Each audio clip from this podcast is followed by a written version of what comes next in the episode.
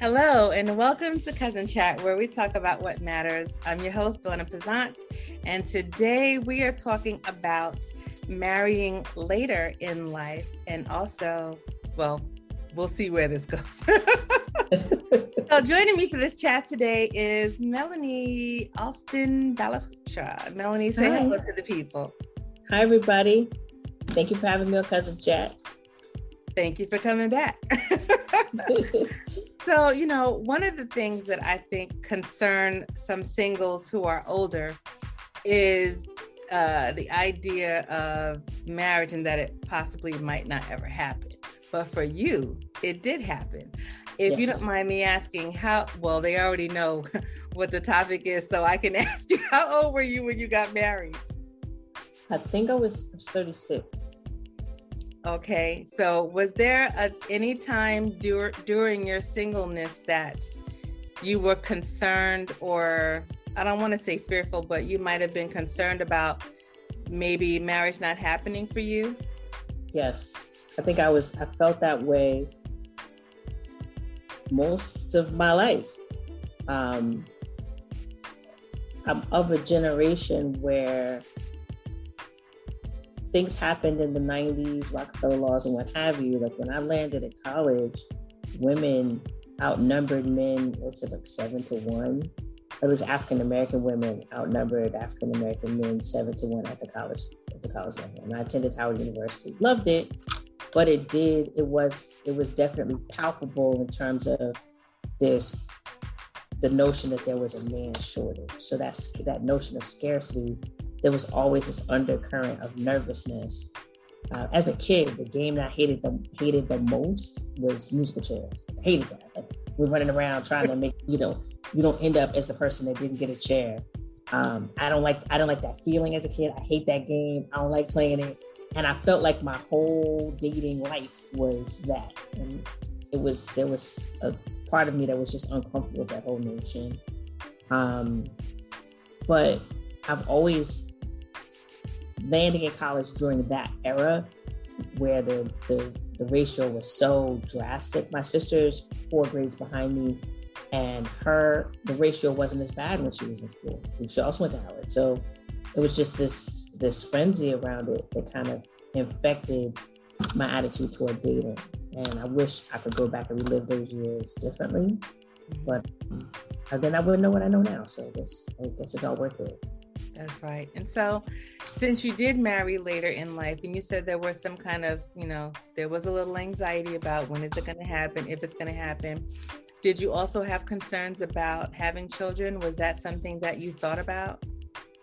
Yes. When I, my first job out of undergrad, I worked for a consulting company, and one of my friends, one of my coworkers, her father was a pretty well renowned OBGYN and he mentioned to us that the body starts to de- uh, your fertility starts to decline at age 25 the body is meant to produce children between the ages of 15 and 25 and at 25 your your fertility begins to decline and by 33 or 34 you would be considered you would have would be considered geriatric, geriatric pregnancy.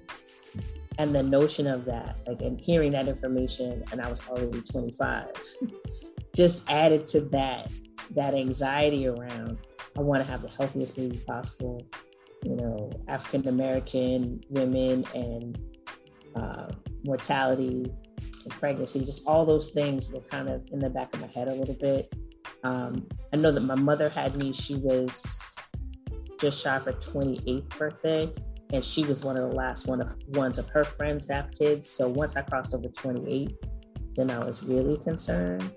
Um, I, I judged my markers by my parents. How old were they when they met? How old were they when they got married? They met on the first day of college. They got married when they were 24. They had me at 28.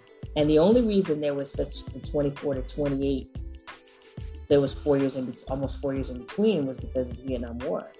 Um, my dad got drafted late. Like they just they weren't physically in the same place. But, so I just had this timetable in my head of when these things should happen. And um, in my early 20s, it looked like those things were going to happen, and then they didn't. And just, you know, they were always concerned about about those things. I think a lot of um, women have those concerns, and some men too. Not so much about having, ch- well, maybe about having children too. I mean, it, it it could be a concern for singles in general who are single longer than they had hoped or had ever thought, and so they could, uh, you know, develop some anxiety about is it going to happen? When is it going to happen? You know, be the right person. Yeah, and why hasn't it happened? you know, do you think that society puts pressure on people who are single after a certain age to get married or, you know, or, you know, well, when are you going to have kids? Do you think that that is a pressure that is put on people sometimes? Oh, for sure, for sure. Um, we're fortunate to live in a New York metropolitan area where it can be more acceptable to be single and be childless longer or forever. Um, I, I have friends that live in other cities where that's just not as acceptable. Um, let's say you live in a place that's a major city like Richmond, Virginia, where people over the age of 28 tend to be married and tend to have kids, and that's the social set. And you, are the, you know, the single woman at the party. There weren't might not be as many past a certain age. Um, I think we are fortunate to live in a part of the country where there's more to do and it's more socially acceptable, and you're not considered like the third wheel or some odd man out in a social setting if you're there, you're single or childless or what have you. But there's there's always pressure in society to go to the next step. Okay, so you got married. Okay, when you gonna have kids?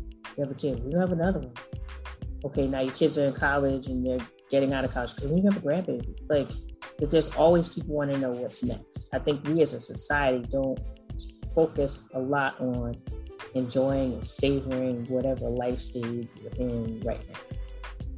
I did not savor being single as much as I could have. I dated great guys. I had great times. Like I didn't have this jaded, bittering experience of being single. Like I enjoyed my life. I could have enjoyed it more if I wasn't so focused on okay, what next. You know, I was married for three years and change when my son was born. And a, a big chunk of that time was focused on okay, when we're gonna have a baby and how to have a baby and the logistics of that. Um, I wish I enjoyed, I could have savored more of the time of us just being married without a child, but the, so much of that time was focused on okay, you got married late, so you need to get to it. And then it wasn't as easy as I thought. And now we got you know, doctors and a team of guys in white coats trying to help make this happen. And just everything was just focused on the next thing, the next thing, the next thing. And as opposed to really, truly savoring and enjoying whatever stage of life I was. I think that's one of my one of the things I wish I'd done more. Right. And I think sometimes, you know, when you're on a journey like this, some people just don't know what to say. You right. know, they just say things that are so inappropriate. They ask questions that can be very sensitive. And I don't know why people do that. And, and they think that it's just regular conversation. Oh, so when are you going to have some kids? But they don't know if the person has really been trying and just wasn't able yet. You know, right. and so that that that's one thing that I wish people would be more aware of the possibility like run through all the possibilities in your head before you, you know, ask a question like that. Right. Have they been trying? I wonder if they. Well, since I don't know, I won't ask that question.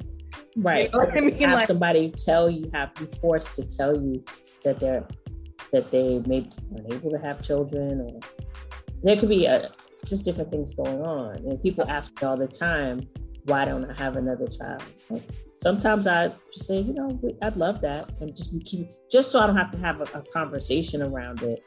Sometimes, it depending on the relationship I have with the person, I say, do you know how much money we spent to have this one? You know, like, it, or I'll like I joke around. I'll say things if they sell, if they you can just go buy one and write it, I will get another one. That'd be great. But um, it, it is I have to stop myself in doing that. I'm so conditioned that way. Mm-hmm colleagues that I know have been married for a while, I refuse to ask them when they're gonna have a baby. I refuse. Now, if they bring the conversation to me and want to talk to me, it's my so life, right. Go ahead. I can't. Like I, I have to fight the instinct to ask them about their their their life decisions. If they have a child, when we go have another, I stop myself because we've been conditioned to do that. I don't know, maybe it's, it's within the African American community, the African American community, of the church going kind, where there's always someone older in your church is going to say something that's completely crosses a boundary, but you're so used to that because you've been living that your whole life. Mm-hmm. Where an old lady at church is just going to fix you and, and, and, fix your slip, like literally, they're not going to ask you permission. So the, I grew up without a whole lot of boundaries in terms right. of I was raised by a village. The village to ask questions. You're going to answer their questions. It is what it is. They love you. So it's coming from a place of love. Right. Deal with it. Um, and I um, think the, the the idea that we know it's coming from a place of love is what keeps you from responding in a way that is offensive, even though you might right. feel offended by the way that they ask the question. But uh, that that's it right there. That you know we respect our elders. So, right. well, we are of that generation that respects our elders. Right. And so you're right. They they have no boundaries. They'll come fix that slip, tur- you know, move that skirt over to the center. They'll do whatever they have to do. You're just gonna deal with that. And then for those of us who are members of organizations, sororities, or what have you, where there are women of different generations that spend time together, you just it's it's come from a place of love. You accept that and sometimes the, the questions will be outside of your comfort zone, but you go with it. But I'm trying, that's something I definitely work on to make sure that I I try not to violate that with other people. I fall short. I do. I, I tend to fall short because once I yeah, I do. But well, I'm, you know, honestly, I think some people really just genuinely want to know you know so you've been married now. They don't say this but like in their minds they might be thinking well they've been married for at least like two two and a half years now. I wonder when they're going to have a kid. And then they really want to know but i think mm-hmm. it's, it's kind of one of those things where it's a slippery slope. It's like i want to ask her but mm, what if it's right. you know what I'm saying? Like you don't right. know what they've been through, you don't know what the story is, but you still want to know because out of love, you know, just genuine curiosity. But I think here's, sometimes it's also the delivery in which But here's one, and we do that with people our own age. Like it's not just older people asking these questions. People right. Dating over a certain amount of time. When you're gonna get married and the assumption in that that the woman is waiting for the man to ask her or maybe she doesn't want to marry him maybe she doesn't want to get married at all maybe she's content with things the way they are. Sometimes we just project into a situation that every woman is waiting for this man to ask her to marry him and that means that be the um, we have to give room for there's so many different ways to live this life and to be happy in this life. And i think accepting that and embracing that will help people be more um, thoughtful in how they address one another. I do tend to overstep my bounds in the case of fertility because I did have so much difficulty and I spent a lot of money and I've learned things the hard way. And I had some heartbreaks along the way, both before my son was born and since he's been born, where I wish someone had said X, Y, and Z to me. Um, you know, we don't have conversations a lot about have you thought about freezing some eggs? Have you thought about freezing some embryos? And that's a whole nother process because now you're picking sperm to freeze embryos. Freezing eggs is one thing, and but to have your viability goes up by freezing a fertilized embryo. People have difficulty with that um, you know, my own family, I have a family member who has a child from where the father's from bank. And that it, as a family, the questions that came from that, the boundary crossing questions that came from that process, the assumptions about her sexuality, the assumptions about all these other things. It was just, I want to have a baby. The clock is getting long. I can't put that kind of pressure on my dating life and try to force or rush into a, a, relationship with someone. And the stakes of that are very high as well. This is what I can do. This is the way I want to become a man. And accepting that. That's that's challenging. And see, something like that, like for the generation before us, like our parents, like that's something that is not was not even a possibility. And if it was, they didn't know about it. That that's not even something that was explored. That wasn't an option, right. you know. And so right. I think sometimes too, because people don't understand a person's comfortability with, say, being single or with having a child without a spouse, they because they can't fathom it, it doesn't you know they don't feel like it's in a position to ask about it because this is what worked for right. them right. you know so why aren't you going this route you're you know? a pretty girl why would you need to go to a, a sperm bank to have a baby that kind of thing mm-hmm. Mm-hmm. you know and they don't they they because the, and, and then therein lies you know the because you did it this way does not mean that that is the way that everybody's going to do it. You know, that worked for you then. Who knows what you would have done now with all these different options? Suppose you hadn't found your spouse. Suppose you know, you know. But I, I, I do think they want what's best for you know everybody that they're you know talking to. But for sure, but there's definitely this pressure to put. People do tend to inject their own values, their own standards into other people's lives because but it comes from a place where I, I, want to be happy. This is what made me happy. If you do it this way, hopefully you'll be happy. Um, right. It made me happy, so mm-hmm. it should make you happy. Right. You know, are you sure you could be happy without being married? Are you sure you could be happy without kids? Are you sure? Well, you say that now, but you never. I mean, what I have learned is happiness. Yes, there are some key pieces to happiness that we can't control. But I think a lot of it, more of it is happiness is more of a choice than I thought it was. And it took me to get to a, a, a later place in my life to realize that a lot of this is about deciding what to be happy and, and, and that you control a big ch- chunk of your happiness. I didn't, I spent a big part of my life not understanding it, and now I, I do. Um, I spent a big chunk of my life chasing what's next instead of enjoying what is. Um, being in the moment. Being in the moment. I spent a big chunk of my life with this fear, this nagging fear of what's not going to happen. And and then the, it, there was a shift somewhere in there. I well, one of my good friends talked. We talked a lot about God and abundance but there's so much in life that blessings you'll receive that will make you happy. And while for some people, husband, children, marriage, that's that's a big part of it. But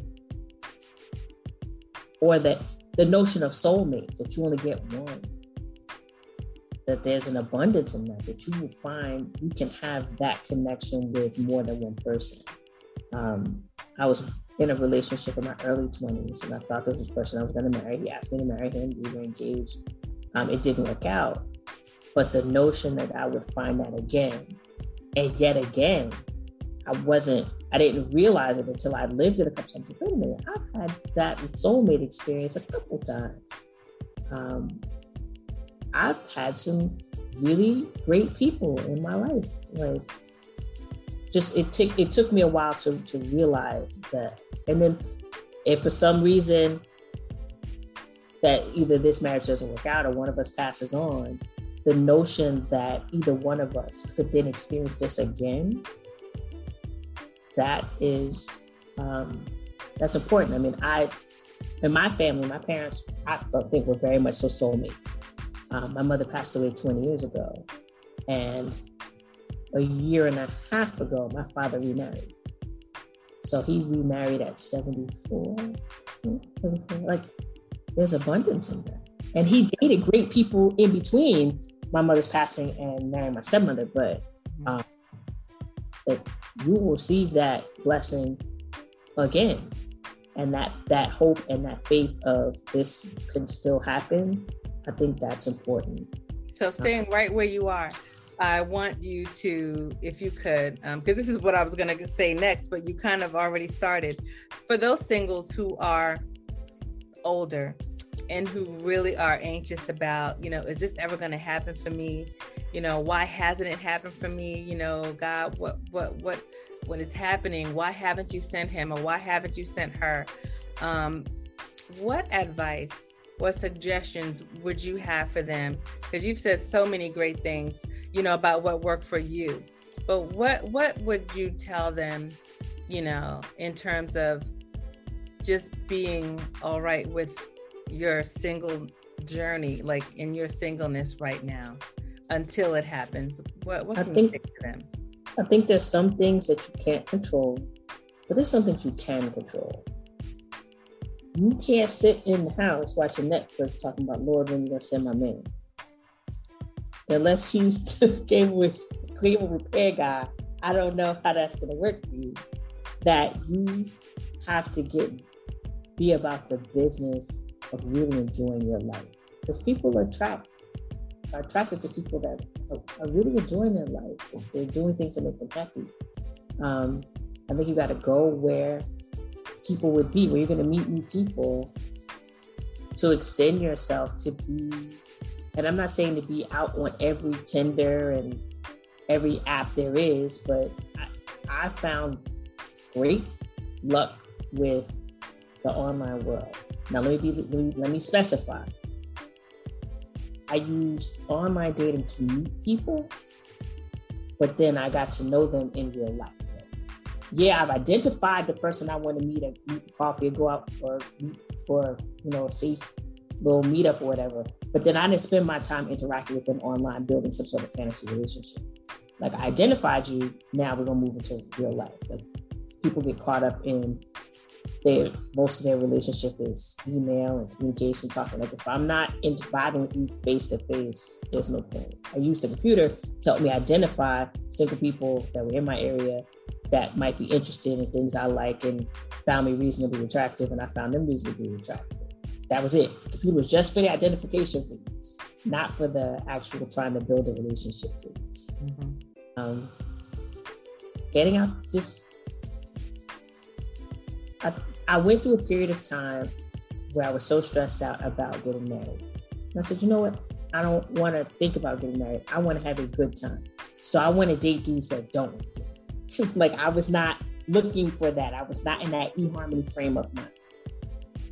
And then I went through a phase of I'm just going to do this, and I had a blast.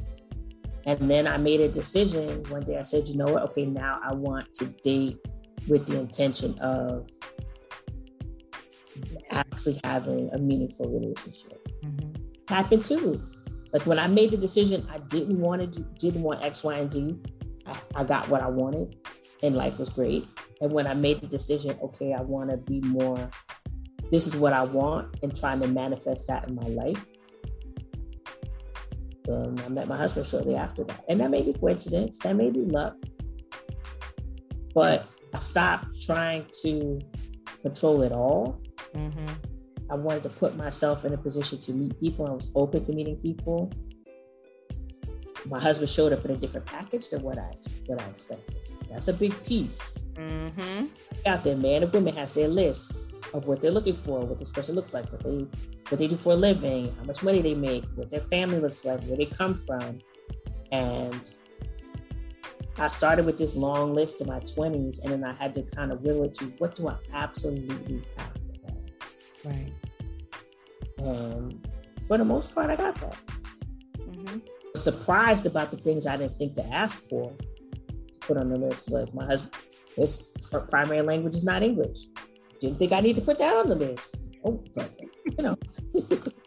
but these are all good things, you know, for people who are okay. Well, let me just uh, say first, thank you all for listening to this episode of Cousin Chat. I really hope that it has encouraged some people who are single and just not knowing what is next and just kind of getting a little impatient, developing anxiety about that hopefully Melanie was able to kind of put you at ease a little bit with some of your thinking.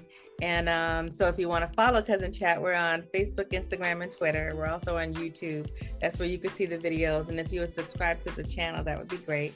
Um, if you want to hear some of the other podcast episodes, you can go to cuznchat.com. That's C U Z N C H A T.com. And the links to some other streaming platforms are there, like Apple, Spotify, Google Cast, Breaker, Stitcher, all those. Uh, so you could listen on the platform. Be on all of that. That's mm-hmm. exciting. Okay. so you can listen on the platform of your choice.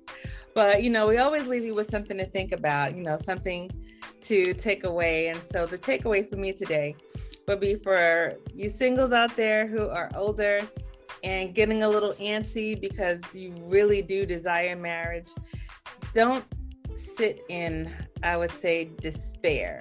You know, start, you know, get, get in tune with God, ask Him to guide you in your singleness, through your singleness, and just understand that um, if marriage is in the cards for you, then it will happen. If you are asking God for something, make sure that you are preparing yourself for a marriage because, um, you know, if you've been single for a long time, when you uh, blend with another person, you have to understand it's not all about you anymore.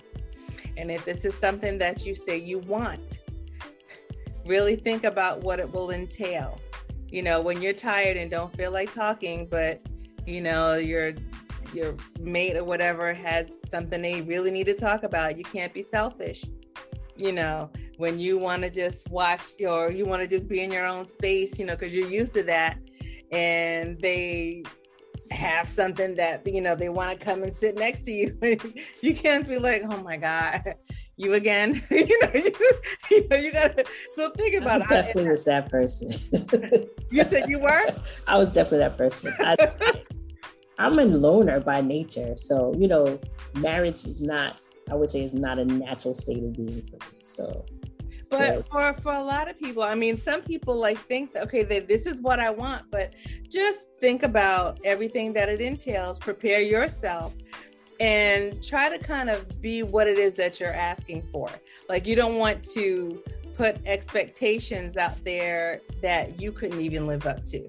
You know, in terms of the mate that you want God to bring you. Um, uh, Melanie, do you have anything to add to the takeaway? Um, I think the biggest piece is just to, to enjoy your life. Mm-hmm. Um, you can never be too financially prepared to join your life with somebody else's. So working on yourself mentally, physically, what have you, but financially, um, and being ready for joining your life financially with somebody is, is something that I think I was less prepared for. I think that's that's definitely that's a whole nother chat. Mm-hmm. But that that's part of that whole preparation piece. Like you know, when you and I've said on here several times, if you ask God for something, you know, be be prepared, like be ready because He can deliver. You know, He can definitely deliver, but you want to be ready. You know, mm-hmm. you want to be ready. And so I'm Donna.